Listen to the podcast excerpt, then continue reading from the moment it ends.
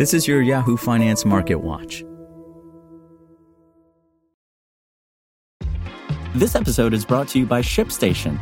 You know, some things take a lot of work, like sending little robots to far off distant planets. And just as that's challenging, so too is running a successful e commerce business, especially when there's so much to do.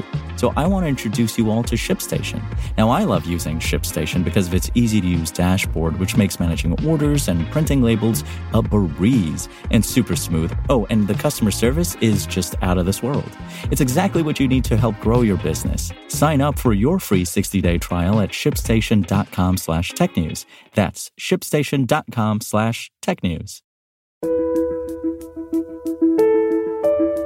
This is Yahoo Finance Daily, a daily update on the top business, finance, and stock market news from around the world. Let's jump into today's stories.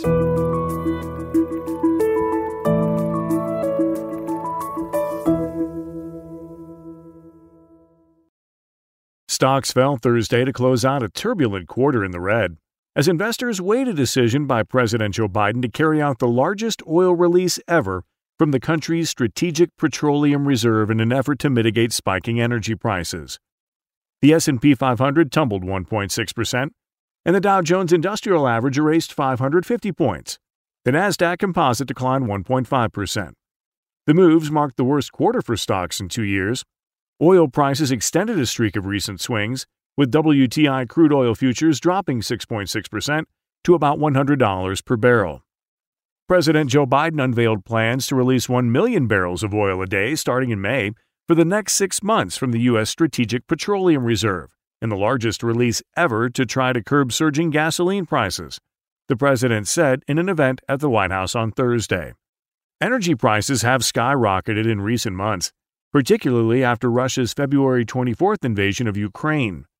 This is a moment of consequence and peril for the world, and pain at the pump for American families, Biden said. Our prices are rising because of Russian President Vladimir Putin's actions, he said. There isn't enough supply, and the bottom line is if we want lower gas prices, we need to have more oil supply right now, Biden said. Meanwhile, Russian forces continued attacks on Kiev and northern Ukraine despite reports Moscow pledged to ease its military action in the areas during peace talks in Istanbul earlier this week. As of Wednesday, the number of people in Ukraine who have fled their homes to escape the invasion and seek safety reached 4 million, according to the United Nations. Stocks have had a turbulent start to the year as a number of headwinds, geopolitical turmoil, rising inflation, supply chain imbalances, and central bank monetary tightening Royal Financial Markets. Still, the S&P 500 is up 11% from its lowest level of the year in early March as of Tuesday's close, and just 4% shy of notching a new all-time high after a recent comeback. Based on more than 7 decades of data, the momentum is likely to continue even despite some day-to-day choppiness. The good news is stocks really appear to love April, LPL Financial Chief Market Strategist Ryan Detrick said in a note pointing out the month has closed green every year since 2006 except for 2012.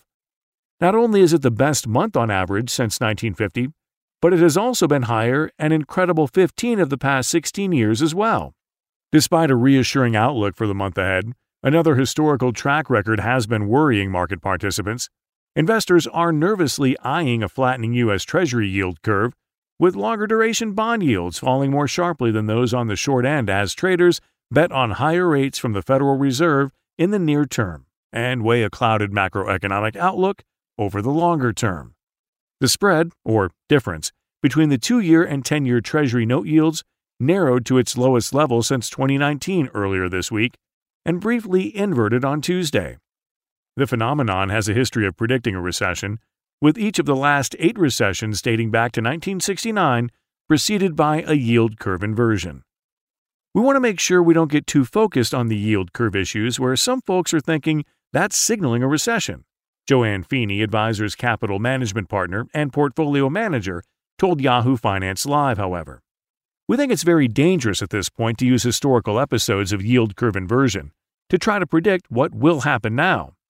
Feeney pointed to near record high job openings. The Labor Department's Job Openings and Labor Turnover Summary, or JOLTS, came in at 11.283 million in January, and said the U.S. economy is still coming out of COVID and COVID type behavior. The Labor Department's weekly jobless claims out Thursday show initial unemployment claims ticked up slightly from the prior read to 202,000 after setting a 50 year low. Economists had forecast a reading of 196,000, according to Bloomberg data. More jobs data is underway this week, including the all important monthly unemployment report for March on Friday. Expected to show another robust reading of 490,000 payrolls added, per Bloomberg economist estimates. In a busy week for labor market reports, ADP also reported Wednesday private sector payrolls rose by 455,000 in this past month, as the economy faced ongoing labor shortages and widespread vacancies. For more live coverage of business, finance, and stock market news, please visit yahoofinance.com. We'll be back tomorrow morning with your daily update. So until then, thanks for listening.